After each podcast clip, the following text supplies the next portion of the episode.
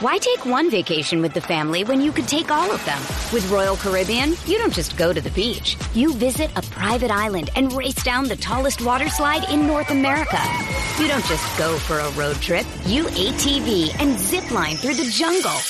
You don't just go somewhere new. You rappel down waterfalls and discover ancient temples. Because this isn't just any vacation. This is all the vacations. Come seek the Royal Caribbean.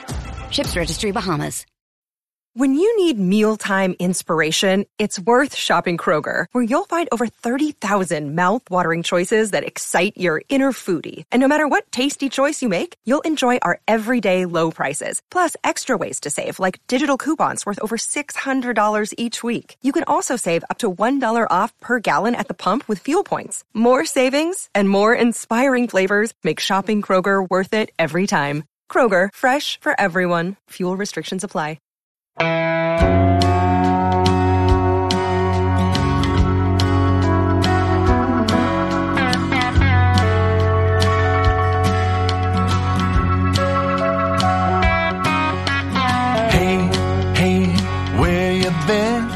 Buckeye Talk is about to begin. Hey, hey, hey, come on in. Welcome back to your post-game Buckeye Talk. This was an afternoon game. We're still doing this pod but at least it's not 4 o'clock in the morning. It's 11 o'clock at night on Saturday. It's Doug Lesmerises, it's Stephen Means, it's Nathan Baird. And it is a 49 to 10 victory for the Ohio State Buckeyes over Rutgers. Can I start with the congratulations to the Buckeye Talk crew? We all predicted Rutgers to score 10 in this game, and Rutgers scored 10. Stephen, this is like, this might be the greatest moment in Buckeye Talk predictions history. I think it is commendable. I want to thank Emeka Egbuka and his sleight of hands for making it possible because without that move, it does not happen because Rutgers decided it could not move the ball unless its punter did it for them. So I'd like to thank Emeka. I'd like to thank myself for my analysis. I'd like to thank you guys for joining me in the elite analysis. And now we get to spend the next hour and a half talking about a team that we make fun of on a constant basis. Oh yeah, we're not going an hour and a half on these guys. It's freaking Rutgers. We're going an hour max. It, it wasn't his sleight of hand; it was his slight hands who didn't catch that ball, which didn't catch that ball, and allowed Rutgers to score the touchdown. If without that, they wouldn't have had the ten. By the way, this is like this is the betters conundrum because I actually predicted the closest score to the final score of this game, but was not correct on either side of the bet. But this is So you this, lost. this game, the over under was 58 and the total was 59. And Ohio State was favored by 39 and a half and they won by 39. So it was a point and half a point on each, which is just Did we go I by 39 and a half? Is that what we yeah. We went by 30. Okay, so I 30. did I did win that one. Did we go by 39 and a half or 38 and a half? I thought we went by 39 and a half, I thought. Which is like, like a huge difference. Now we have Yeah. to go we Yeah. have I'll to go I'll to check the to the uh I mean, because again, what people are tuning into a post game analysis of their five and zero Ohio State Buckeyes, and we're talking about our fake Buckeye talk betting Fake tokens and who won and not. I thought it was 39 and a half. Um, so we 39 watched- and a half and an over under 58. So I did Yeah. split my vote. I did split my okay. So we want to talk about three main things on this podcast. Miyan Williams had a record tying game with five rushing touchdowns, which tied Keith Byars and Pete Johnson for the all time record for rushing touchdowns in a single game. We are going to save a deeper dive into Miyan Williams. TreVeyon Henderson did not play. He was on the sideline in his in his Air Jordans. He wasn't wearing football cleats. It was a remnant from something that happened against Toledo, and he came out in pregame warmups and decided they they decided he couldn't go. So Miyan Williams deserves his moment in the sun when you have what was it 187 189 rushing yards on 20 21 carries, five touchdowns. We're going to dig into him on the Monday pod. Nathan's going to rewatch the game. We're really going to try to dig in on Miyan Williams. What we want to do here, we want to talk about Zach Harrison, who might have had his best game as a Buckeye. We want to talk about where CJ Stroud is right now. They are, are running the ball a lot. How are people defending CJ Stroud? And we want to talk about, I don't want to say evil Ryan Day, but uh, but hardcore Ryan Day, who got in a pointing match and kind of a shouting match with Greg Schiano. Let's start with the football though. And let's start in a little bit of a different place. And let's start with Zach Harrison, who I think deserves this because he has been a guy that, Stephen, we have talked a lot about, around, in and out with Zach. Like we—we're—it's been difficult a little bit to get a handle on Zach Harrison and his Ohio State career. He's always been good. We've always wondered if he's great. I thought you felt him on Saturday, maybe more than you ever felt him. He forced two turnovers. He forced a fumble. He hit the quarterback he was throwing to cause an interception.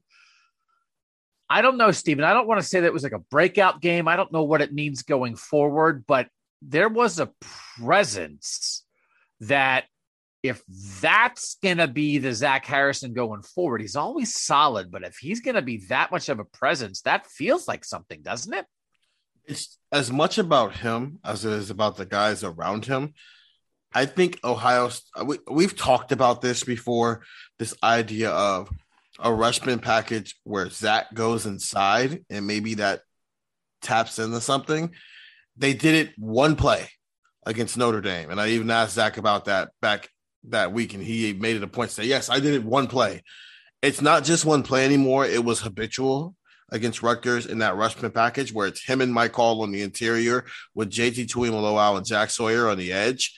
And I think it's unlocked something in Zach Harrison because he's a bit of a mismatch in there on the interior, along with what Mike Hall is already doing, disrupting there, and then JT and Jack, you know, rushing on the edge. I think what it does is it opens up a situation where somebody's going to make a play. We've seen it with Mike Hall, and now we're seeing it with Zach Harrison.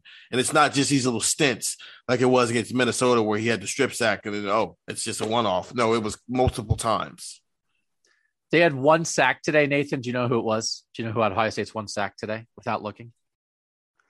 You win a million dollars if you get it right. Uh, One million dollars. I know who trying, it to, trying to trying to remember. It may have been a point of the game which I was no longer watching. Yeah. It was Ryan Turner, on a cornerback list. number six cornerback, had the only sack. My outrageous prediction this week was three sacks for Jack Sawyer, not close to coming true. Nathan, we're, we're you can't judge these guys by only sacks. People are trying to get rid of the ball quick. Um, but Zach Harrison inside today, there was a time, I can't remember when it was. We were dabbling with trying to make Zach Harrison a defensive tackle for a little while there. And like Ohio State didn't want to do it. And we were like, but are you sure you don't want to do it? Maybe you should do it. I thought today, length, power inside, athleticism inside. It's what Dre'Mont Jones did so well. It's what Adolphus Washington did well. I know it's Rushman package, but you could start whenever you, because here's the thing you get ahead and then people got to throw to catch up. You can do that a lot. I, I, what Stephen was saying, Nathan, I like this because you feel him. You feel him in there. He's long. He's, he pushes, he's powerful. He pushes guys back. And maybe you don't, you know, you win with your hands a little bit, but you don't need as much bend as you do on the edge. I don't know. Do you think that this this could be something for the second half of the season with Zach Harrison? Do I think it could be something more than what we saw tonight as far as the He- rushman package? he- like, I, don't, I just do I thought see Zach him Harrison. displacing? Well, let's just talk Vincent or about. Mike Hall. No, Well, but no, no, no. It's, it's it's not, it's not it's not he's not a starting defensive tackle. It's like the rushman package. So I felt him. I felt. Did you feel him, Nathan? Did you feel his presence tonight?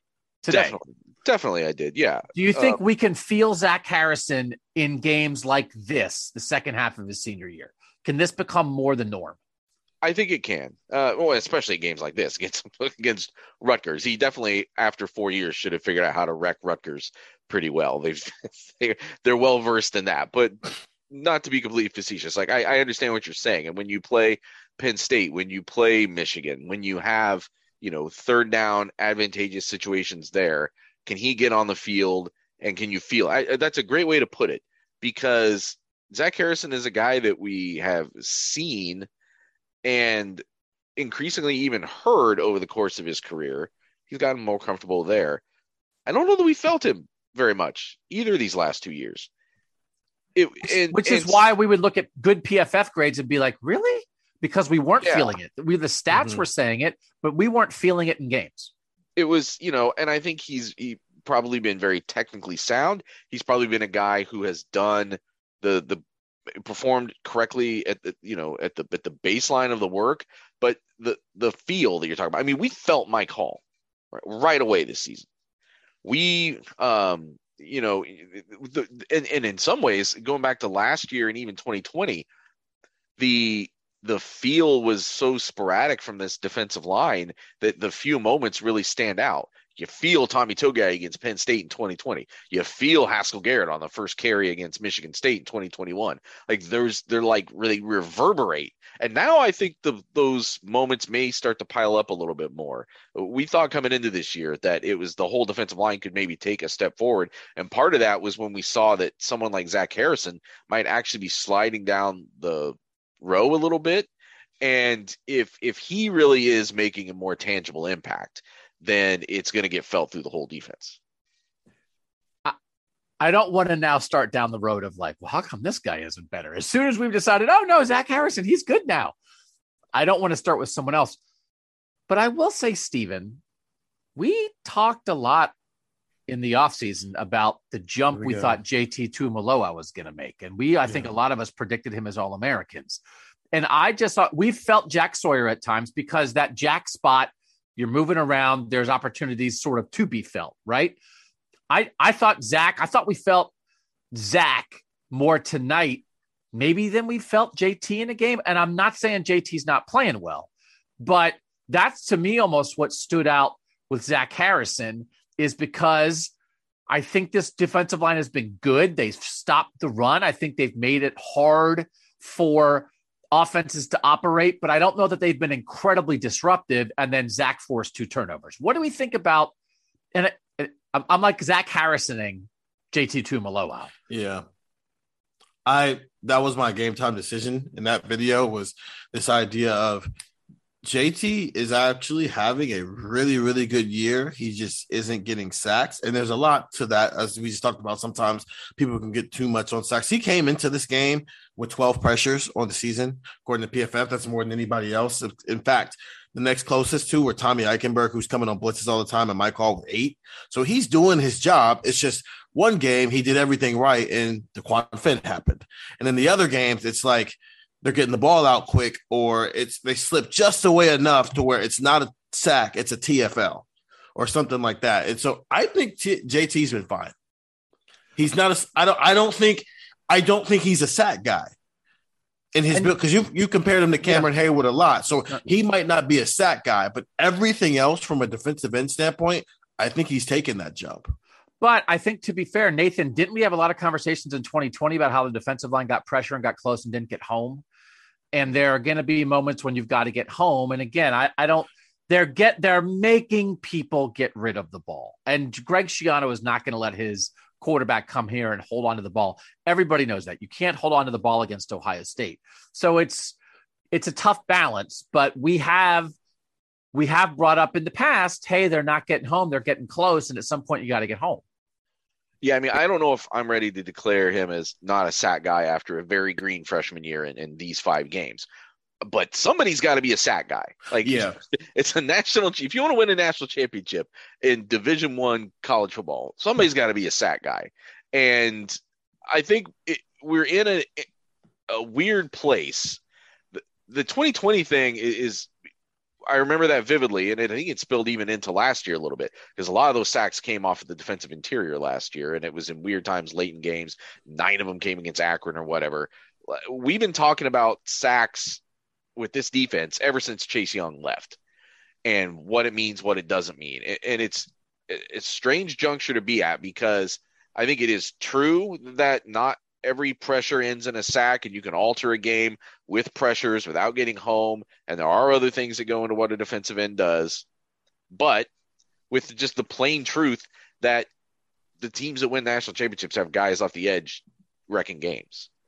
And the best Ohio State defenses have had guys coming off the edge wrecking games. So I think it's one of the things as we get into this, we're coming up on the middle of a season and down this stretch of this season, who still keeps developing into that. And I think well, the reason why you did said that about Jack Sawyer, your prediction this week, Doug, I think part of it is predicated on things we've been seeing a little bit. Like the the flashes have started to be there that maybe he's figured something out, and maybe eh, both him and Tuimoloau and other guys up front, as to, to, to what Stephen was saying, it feels like they've been close. It feels like they're right there.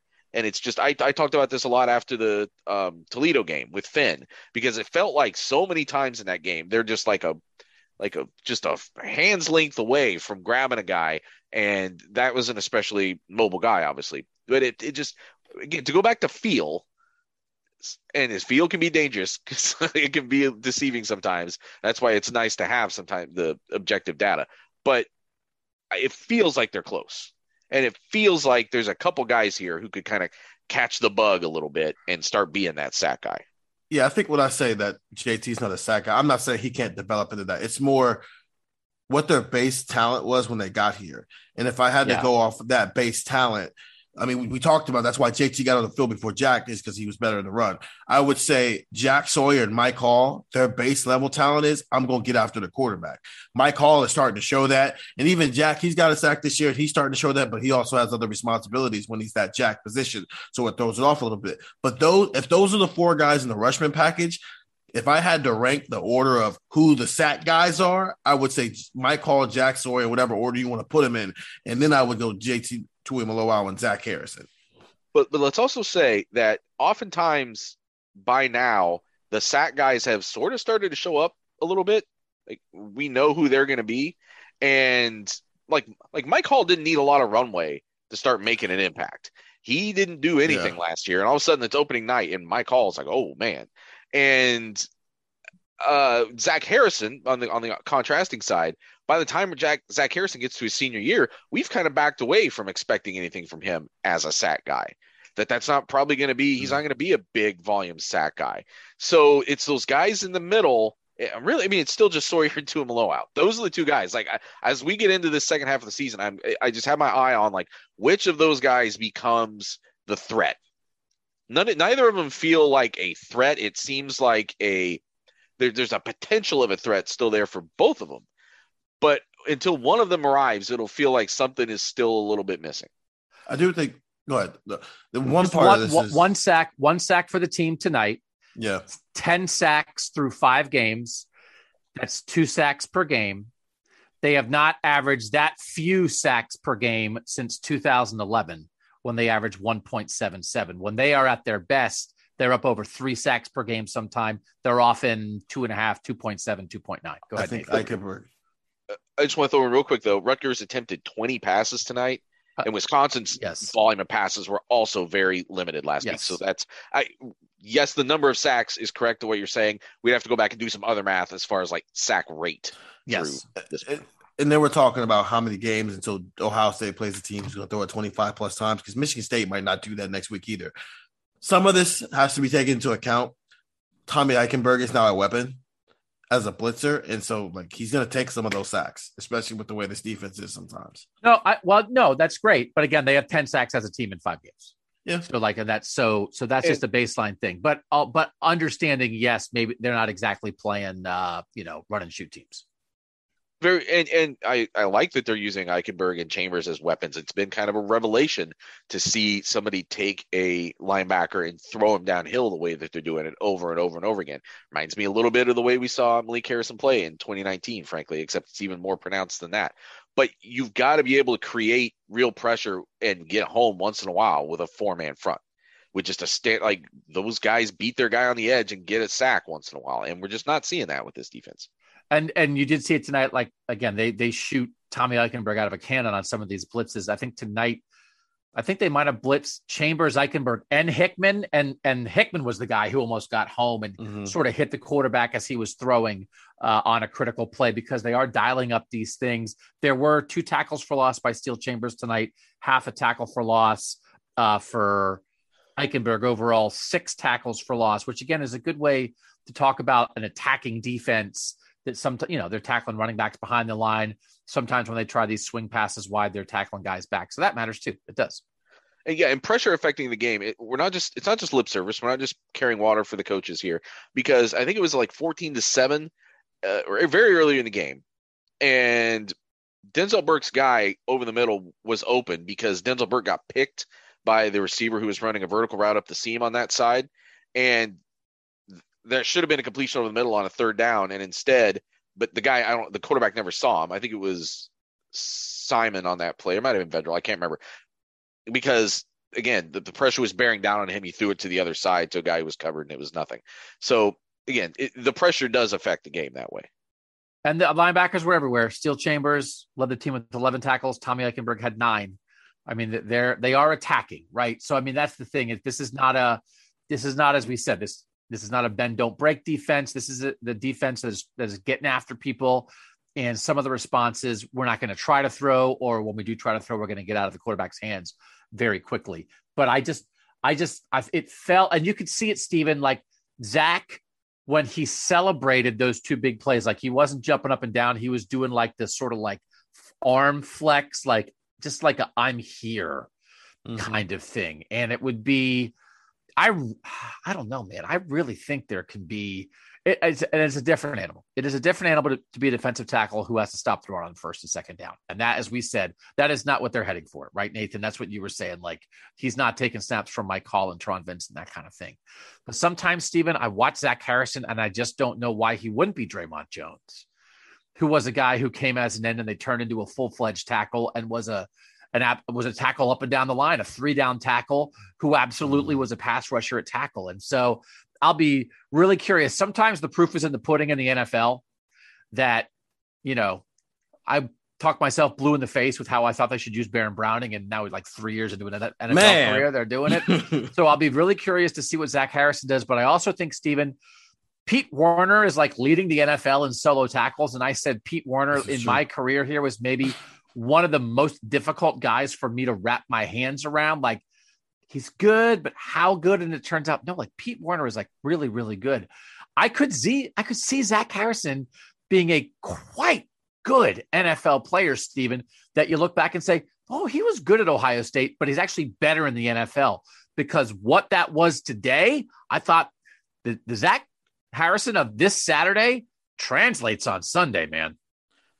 The Zach I saw today looks like somebody who could fit in a lot of different schemes in the NFL.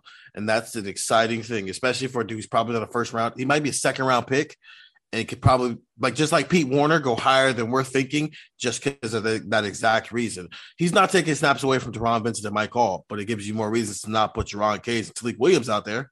If Tyleik Williams doesn't have the you know, the new buzzword competitive stamina that comes with it. And then Jerron Cage's ceiling just isn't that high. If your options are now Taron Vincent and Mike Hall do not come off the field on first and second down. And then when it's time to get after the quarterback on third down, you take one of those guys off the field and keep on the better pass rushers and throw Zach Harrison on the inside. I like that. I, I could see Zach playing almost every third down that's like third and three or more. Yep. Right. Like why? And it's not like Nathan, it's not like Zach Harrison couldn't handle himself against the run. If he's in right. the game and they run a draw, it, it's not like he's going to hmm. get thrown aside by an offensive lineman. Zach Harrison is a is a technically sound physical football player. Yeah, I think those third down situations, unless it is the, the one exception will probably be when they're doing that the jack. If they're running the jack on third down, that's not really his spot. They've been using Tuimoloau out there as the end with the sorter obviously roaming around. So that doesn't seem like his spot. They like what they then get with Hall and Vincent at the two tackle spots. But uh, otherwise, yeah, I mean, it, I think this, you know, again, it's I know it's his fourth year, but nights like this can sometimes be a little bit of springboard. We saw it last year with Tyreke Smith, where about halfway through last year, the things just kind of got in a groove. Libel went on for him a little bit, and he took off for a, a good stretch. And maybe this could be a similar kind of launching moment for Zach Harrison just to recap 187 total offensive yards for Rutgers. That was on 56 plays. They uh, gained 80 total passing yards and they gained 107 total rushing yards. So overall, 3.3 yards per play for Rutgers. Ohio State, in contrast, 7.0 yards per play. So 3.3 is not effective. The only way they scored a touchdown is because they had a short field after the drop punt. So again, whatever whatever we're doing here, oh, they're not, you know, they're an effective defense. They're an effective defense. But I just think, you know, high standard, high standard, high standard.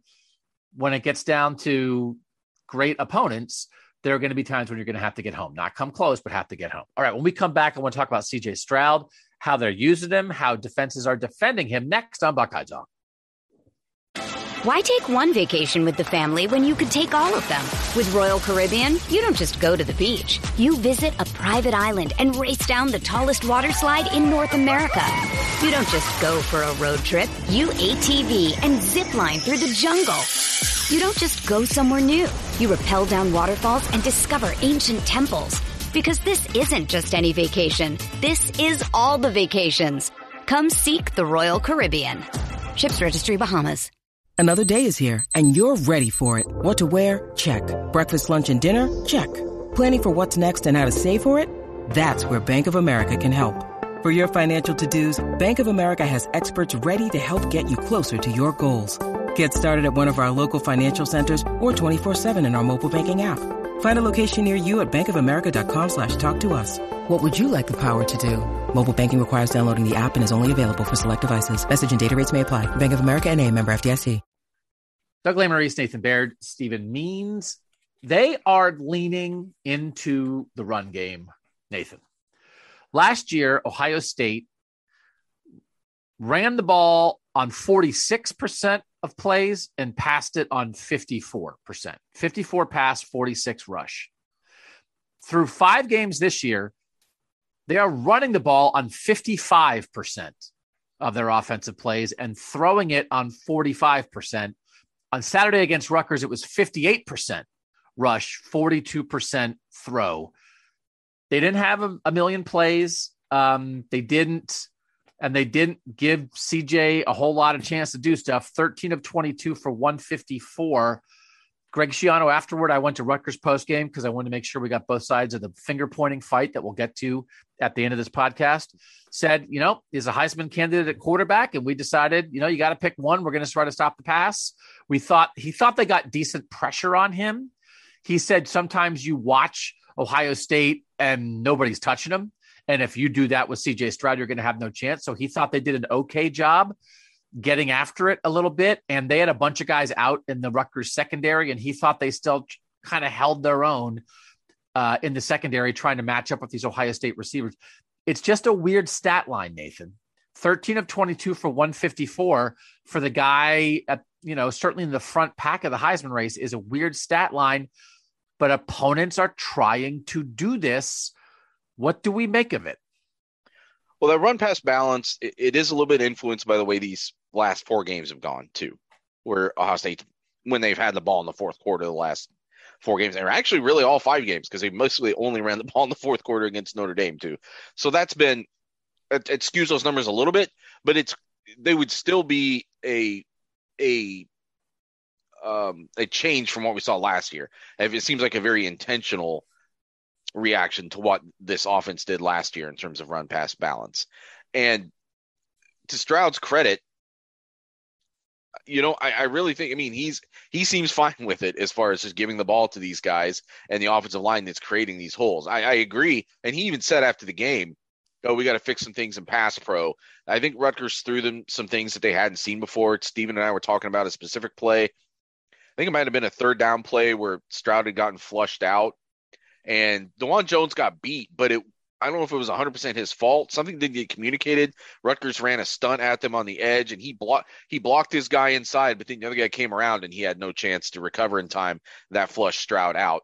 So little things like that were happening that they didn't react to correctly, and it's one of those things you'll just go fix in, in the film room this week. But teams are going to have to. I mean, if I were doing this, if I were trying to stop Ohio State, even before I knew TreVeyon Henderson was hurt, I would definitely put it on the running backs to, to win this game because they they have to win it incrementally mostly, except for when Williams breaks off a 70 yard run. Whereas the passing game can just blow you away time and time again. I would I would I would make them win it on the ground. So Stephen, what do we believe CJ makes of this? I get I again I wasn't in Ohio State post game. You sort of asked something about is CJ getting maybe a little bored? Because we've talked about that. Because CJ said it last week. I have to make sure I don't get bored when I'm handed off. And then CJ gave you a little guff about it. Where do we think CJ's head's at? I think CJ's bored. Um, I think CJ's saying all the right things about how we're winning. I don't care about my stats. if we have to hand it off a million times and we win, that's all that matters. That's cool. He's a quarterback who spent a lot of time last year throwing it 30 plus times a game. And he's just, that's not happening right now. I think it's a smart thing for defenses to keep too high safeties so they don't get beat over the top all day. Sure. But it's also, I said this earlier this year, it's kind of daring CJ Stroud and Ryan Day to show some discipline. And they don't always do it. Even the way they answered the question about the interception, it was kind of on both. It was one, CJ should not have thrown the ball in the quadruple covers. That's ridiculous. I don't care what he says about how he could throw a better ball. Nobody can throw a better ball. But it's also Ryan Day saying, we tried to take a shot out the gate. There is still this part of Ryan Day that is not completely sold on the run. He has to be forced into it. And typically, the way he gets forced into it is if a running back is doing something historical, whether it's Trey Sermon running for a million yards in the Big Ten championship game. Trey uh TreVeyon Henderson running all over Tulsa, or today what Miyan Williams does. There's still a part of him that it's like, okay, we ran it three times. Can we throw it over the top now? And but that's, that's not what you... I'm complaining about. I'm complaining they don't throw it enough. Fifth, they ran it 58% of the time today. Because that's what the I mean, that's just what the defense is forcing them to do. I don't think that I don't think they like want to do this. I think they would rather throw the ball 30 plus times a game. But there's uh, and and and this is like I guess like now I now I just sound like ranting maniac non-football guy. Buckeye Talk. Now that's how you're supposed to do it. See, we finally did it right. That's how you're supposed to do it. Like I I just like dictating, Nathan. Buckeye talk. Like I want Ohio. It's like Ohio State has the better players. They have the better schemers. They have the better everything. You dictate. So the idea, there's some part of me, Nathan, that the idea that Rutgers, who Greg Schiano listed three guys in the secondary that we were missing, that Rutgers could be like, well, you're not going to throw on us. It's like, what are you talking about? You're not going to throw on us. It's Rutgers. Rutgers doesn't get to decide this. CJ Stroud gets to decide it. But instead, you wind up with 58% run, 42% pass, a complete 49 to 10 blowout, never in doubt. Everything's great. Georgia almost lost on Saturday. Ohio State didn't come within a sniff of losing, even though they fumbled the first punt of the game and were down seven nothing. So what's the big deal? I just I just want the Heisman quarterback to be able to let it rip. And again, and I did think Nathan, one thing that maybe matters is we can talk about the 16 minute, seven play, two penalty, four timeout, red zone weirdness at one point where it felt like the most talented offense in the country couldn't figure out how to get in the end zone. And that seemed like a very tiny, brief window into maybe they're kind of fighting themselves a little bit on some of this stuff. I don't know. Maybe I'm just complaining because I like CJ and I want him to have better stats and to have more chances to let it rip. Yeah, there would. Yeah, eh, that weird moment, that juncture, that just that that that red zone possession that would not end, goal line possession that would not end, and then the first play of the second half. I mean, it was that was weird back to back stuff, and because the first play of the second half was the pick, was the interception. Yeah, yeah. I think I and I think the the weird stuff at the end of the first half are why they approached that first play like that in the second half. It's like I don't want to deal with that, man. Let's just hit an explosive play and get out of here.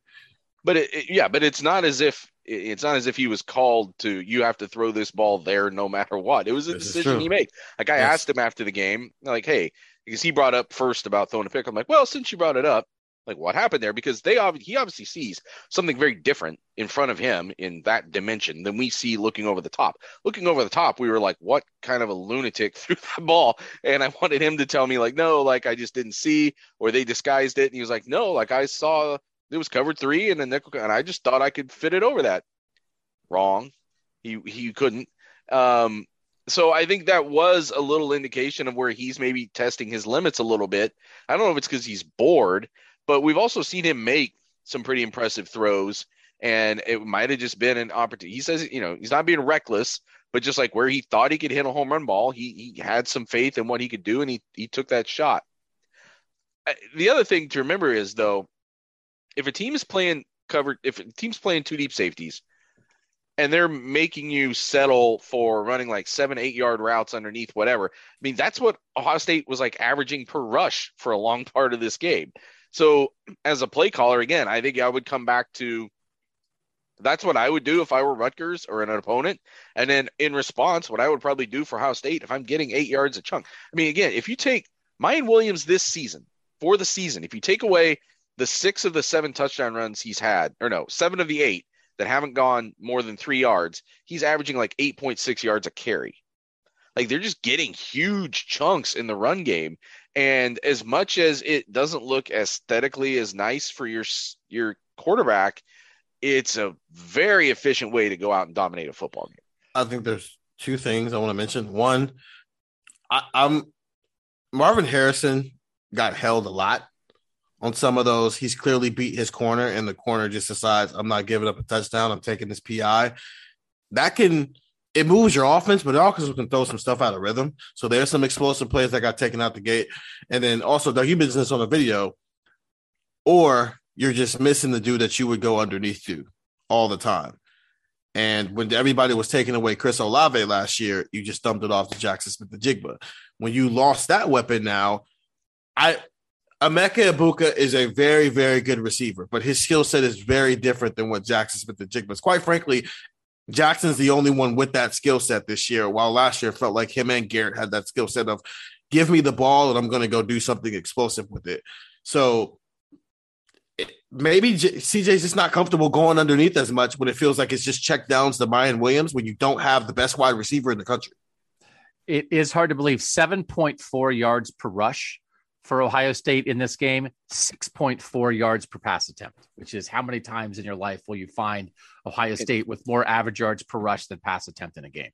And again, there was a two yard run for touchdown, a one yard run, a one yard run, I think a three yard yeah. Mm-hmm. run. So again, those are terminal yards. If you take those away, then that average goes up even more. Like they, he couldn't get more than one yard on those some of those touchdown runs. So that average skyrockets.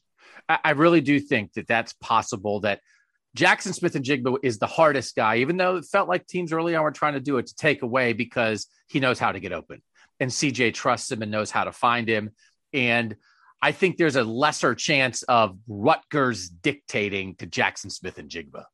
Well, mm-hmm. you know, Jaxon Smith-Njigba, he's the best receiver in the country, but Rutgers was playing their, you know, number four corner, and they just said, we're going to take Jaxon Smith-Njigba away. It's like, it, I, they, you can't, there's nothing you can do. There's no saying that. You're Rutgers. He's Jaxon Smith-Njigba.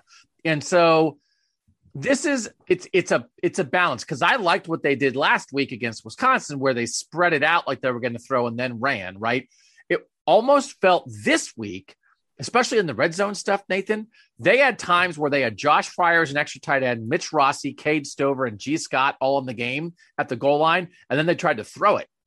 So I like it when they spread out and run there were some examples on Saturday where they tried to be compact and tight and then throw, and that didn't go as well. So I get the balance, you know, show one thing, do the other. That's how this whole offensive thing works. But it felt like last week, Nathan, and we said it like that's it. That's the Ryan Day offense, that there was balance but it felt like even though the passing game didn't even throw for 300 yards, they felt it still felt dangerous to me. The passing game just didn't feel as, as dangerous tonight. And then Miyan Williams ran people over and he was dangerous as heck. So that was what was a little odd that the certainly the passing game wasn't bad by any stretch. CJ Stroud wasn't bad, but it did feel like they put a little bit of a dome on it, right? That they did they did sort of effectively limit it and there's a part of me that thinks, how could Rutgers ever effectively limit CJ Stroud? Well, I think more to the point, and uh, maybe the larger thing that you're getting at is if Rutgers can do it, someone else can.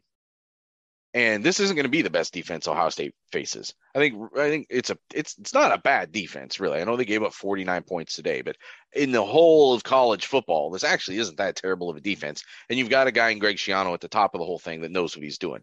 So Rutgers is going to give somebody else in the Big Ten some trouble this year and might be a dangerous team for teams that are, are, are decent. But if they if other teams are going to see this film and, and they might be able to take some things away from the way Rutgers approach this that they can now apply with their better personnel and Ohio State's going to have to have a, a, another answer because those chunk plays in the run game might not also be there against the next opponent. That the other opponent might be just better in the front six, front seven, however many they have for that given opponent that can choke some of that off. Make now now Ohio State. It's just how many times can you make a team have to drive and have to convert a third down? Because that's the other thing. It's like it, there's so few opportunities. It seems like where teams are really kind of putting Ohio State's back to the wall at any point in a game. To the point of you know trying to spread them out. I thought they did that. It's just they, they were throwing a lot of those perimeter screens. It's just what Julian Marvin and Emeka can do with it isn't the same as what Jaxon can do with it. So those long handoffs, as they like to call them, end up just being wasted pass plays or wasted rushing plays because Jaxon takes that and he goes and gets you 14 yards. Today they were getting five, six yards max with it. Like Marvin Harrison Jr. had what? Yeah, 18 yards on three catches as an ex receiver. Yeah, that's not a lot. Yeah. yeah. Emeka Egbuka 70 receiving yards, Julian Fleming 51, Marvin Harrison 18. Uh, Cade Stover didn't do much. Three targets, one catch for 12. So, I mean, again, we're we're we're cur- I'm not I'm curious about it. I'm I don't even I don't think I'm perplexed. I don't think anybody should be worried.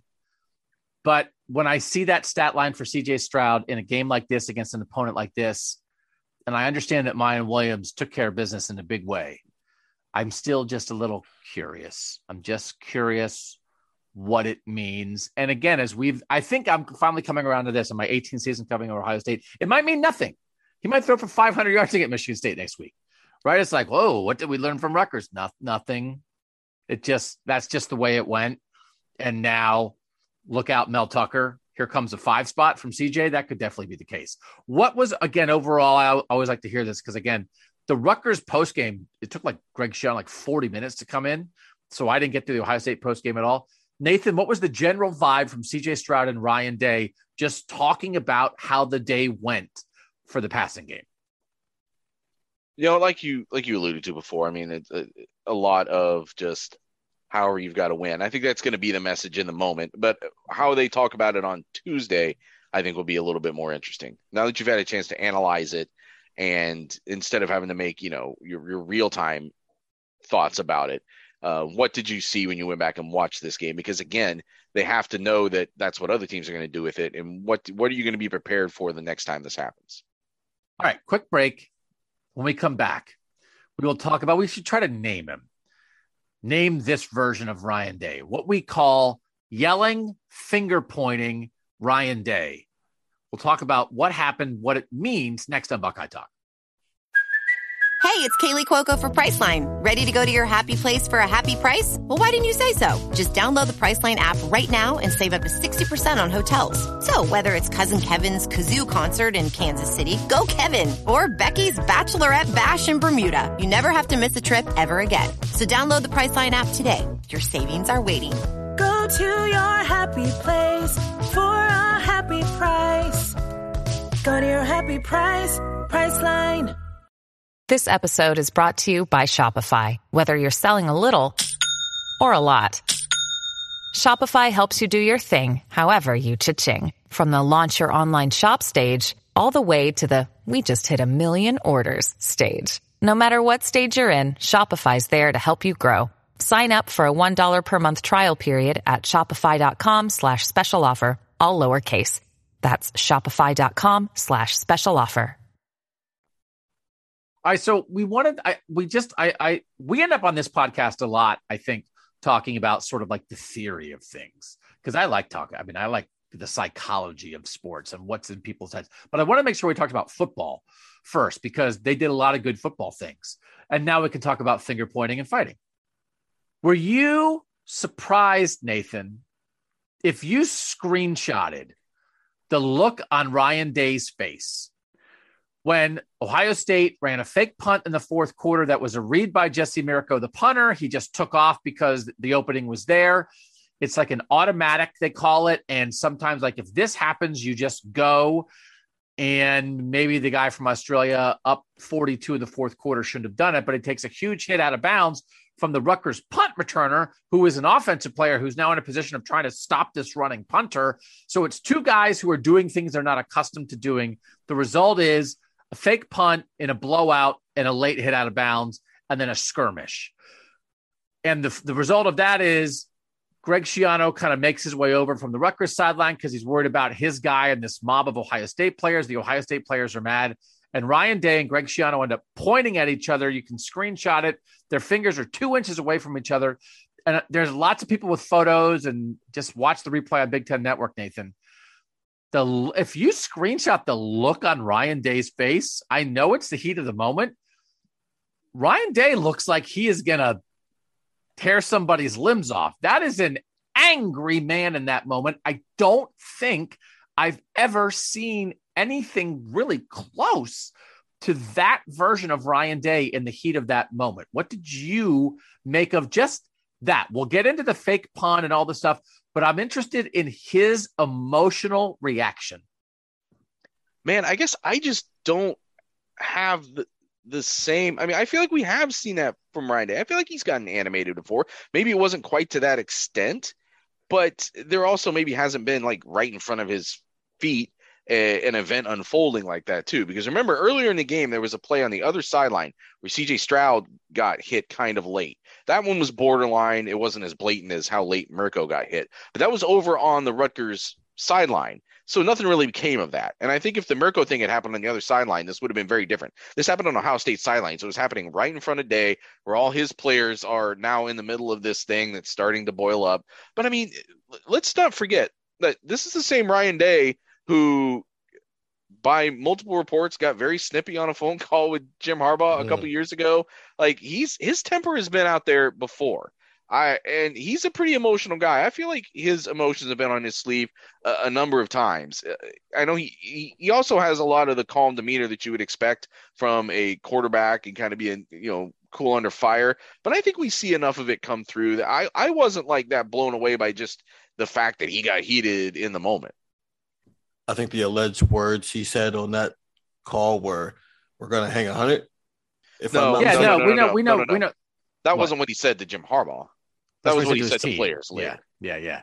He, but we he, seen... he told Harbaugh like, "Yeah, worry about your own guys." But we all know yeah. that. That's all in the past. What, what did you think of this emotion in the moment, Stephen? Honestly, don't see any difference between this and then when he, you know, was barking at the refs last week after Ji'Ayir Brown's, you know, questionable pass interference call. I saw a coach sticking up for his player. I just think that because Greg Schiano got involved, it wasn't just a coach and a ref; it was a coach and a coach, and so maybe it went to another level. Yeah, because I, they're both I East Coast guys. You guys are downplaying this this much. There were two head coaches of a college football teams standing feet away from each other with their fingers inches away from each other, screaming and pointing at each other in the middle of a football game. How often do you see that? We don't sound like see that every. We don't see it every week. We don't see it every month. No. We don't even usually see it every season. No, but we watch the context of how it unfolded, and we know why they were standing that close to each other to begin but, with. Again, but there are a million ways. It did not have to look like that. It didn't have to be screaming, finger pointing inches away from each other. I understand you're upset about the situation. It was a late hit out of bounds. I get it. But like that, it I don't think we can pretend like it had to go down like that from the reaction from the coaches, even though to be fair and get this out there, both Ryan Day and Greg Schiano said after the game they're friends. They're just two guys being competitive and protecting their players. The post-game handshake after the game was very cordial. They patted each other on the back and on the arm and on the shoulder several times. They kept it in there. Like they got through, they got, it was over very quickly. But I'm interested in the heat of the moment, like what it revealed about Ryan Day. When's the last time you saw two coaches in that situation in a game that of any reference? two coaches yelling at each other like that in a game? Well, I mostly watch Ohio State games, so I don't know. It hasn't happened in an Ohio State mm. game in a while. So here, so so here's part of it too. And again, I have a terrible memory. Urban was very Urban was like, I'm coming into the Big Ten and I'm going to recruit the way I recruit. And this gentleman's agreement is out the door. And like, I don't care what people think. I'm going to run my program the way we're going to run it. And he could be very hard, I think, on his own team, right? But I'm trying to think of like a circumstance yeah. where Urban would have confronted another coach like that. Now I'm trying to think Tressel. Okay, I not even close, right? I don't not even close. I didn't cover John Cooper, but I kind of I've been around Coop. I have people listening would have a better sense than any of us. I don't know about that. I'm trying to think like the that was almost like a Woody moment. And I'm sure and Earl would have done it too. But the last time you had an Ohio State head coach who would have done that in the heat of the moment, get that look on his face, shout, finger point the opposing coach. That's what I'm thinking about, Stephen. And and it's going to lead to something a, a question that I asked the texters but I I really do think it's unusual. Maybe it's not a big deal because it was just a guy who was mad and they were both mad and they got over it in 2 seconds.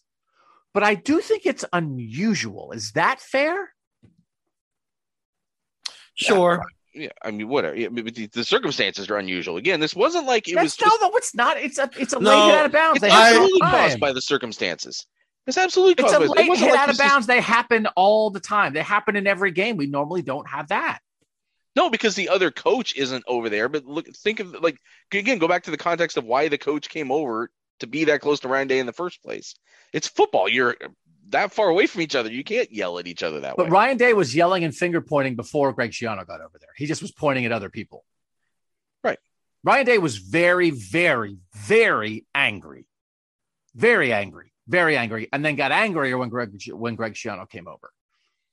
You guys think it's uh, like you guys think it's almost nothing? Is that fair? I, I just I don't I mean again I think it's it, it it- it's very much just up to the circumstances that happened on that play. I, I think in the grand scheme of things, it's nothing. It's interesting because now we know he has that in him, but And is that From a interesting? Does that matter? Is that indicative? Is that a window? I guess I'm just saying I, nah, that that's not the that's not the ruthlessness that matters to me. The ruthlessness that would matter to me is like the Maryland game 2019 where he scores a touchdown and then he kicks an onside kick immediately. That's more interesting because that's about football. This is just about two dudes who got upset and had some words real quick. but this isn't about ruthlessness at all because ruthlessness is premeditated and this is more about a a quick snap reaction and and I guess I'm just the reason I I'm downplaying a little bit though I think Doug is that I don't see this tonight as new evidence that I didn't have before that Ryan Day has his teams back to this extent. I feel like that was already demonstrated in other ways. Um, I, I feel like uh, the way he even talks about the outcome of games sometimes is almost protective of his team to an extent. I just feel like that has always been there for me. I guess the, my, my question would for you, Doug, would be what about Ryan Day do you think changes from this moment as far as how you view him? The fire. He has a little Woody in him. Did you not think he had all right, let's I'm just gonna use did He's you not think he had a level of dog in him before today? I wasn't sure. Did, were we sure? He's some guy from New Hampshire. He's never been a head coach before. He seems like a real normal guy. He Hmm. cares about people on and off the field. I don't think if you listed Ryan Day's attributes, I don't know. I don't know that like having some dog in him would have been in the top 10. And I think that's why it was interesting that you brought up Urban. I think Urban's demeanor and how he carried himself, if this would have happened with Urban, you probably, eh, yeah, that's just Urban.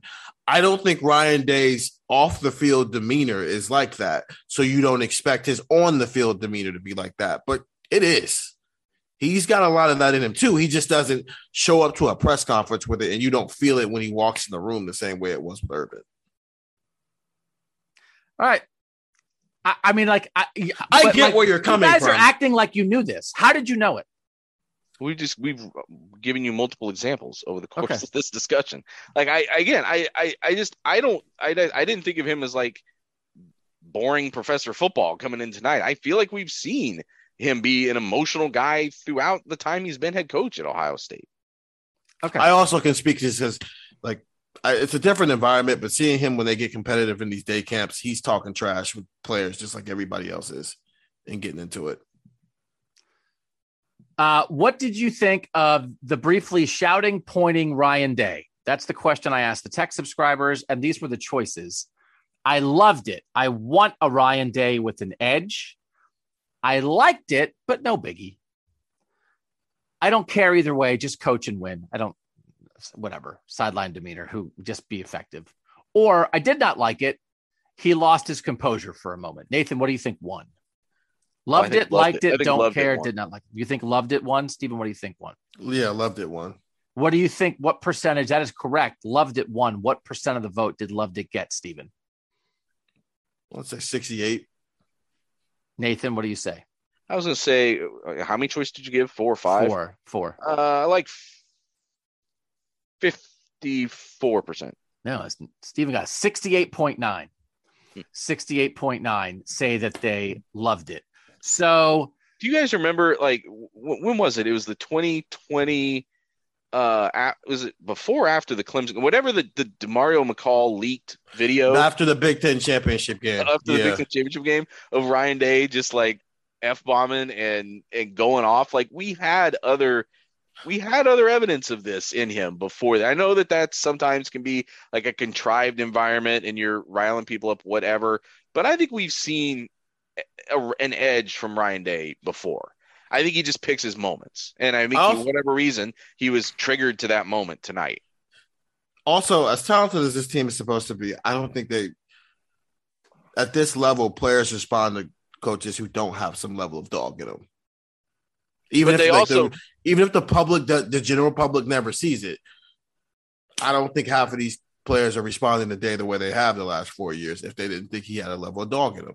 But they also aren't responding to the the Woody Hayes hard ass my way or the highway. Yeah, yeah, yeah. It, it's that there's definitely a ground, a middle ground that coaches said they have to to to walk a little bit, but they got to know you have a little bit of edge to you, or like, why would I ever listen to you?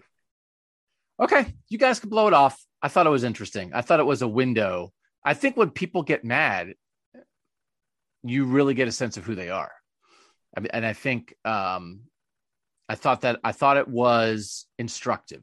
I thought it was instructive, and I think after a year in which Ohio State lost twice, in which they lost to Michigan, in which some people are wondering, is this a finesse passing team? And they don't you know, we've all this the toughness conversation, whatever. I thought it was interesting because it's not contrived. And again, we can say, well, players wouldn't respond, or he had a video, and the lots of coaches in the locker room were like, you know, get fired up with their team. This is what this is what came out of him publicly on a field to another coach in the heat of the moment. And I thought I learned something about Ryan Day, and I think it I figured it would be something that most fans would like. But I'm just wondering if Ohio State has had a coach since Earl who would have had that look on his face and pointed at an opposing coach like that. And I just name. think that's interesting. I have a name by the way. What's that? You Oh, remember Ryan Day? Yeah. Yeah. So on Friends, there's an episode of Friends. I hate citing Friends, uh, but there's an episode of Friends where, um, Yeah. Ross, they have this this uh Red Ross, man. You don't got to Red Ross. me. Yeah, I'm good. Right. Red Rock because like he gets just like this once in a lifetime thing where he gets that mad and they they'd never seen it before and they tried to summon Red Ro- Red, Red Ross so he could go play this rugby game. I think Red Ryan could be Red Ryan. No, Red Ryan is good. Um, yeah, I mean, I, I would like to like have a conversation with Ryan Day like about this idea, you know, because I do. Um, when when you lose in the heat of the moment is when sometimes you reveal a lot about yourself, and I think Okay. it's, I think it's interesting. I'll agree with this part of it though. I do think he's tapping into it a little bit more this year because of like the um, I mean the whole toughness thing they're trying to push. So I do think whatever edge he has, he's maybe tapping into it a little bit more this year than he has in years past because maybe he didn't tap into it enough in 2021 and he watched the team get pu- pushed around. Hmm. That could be. That could be. Uh, Nathan, what do we make of the whole thing?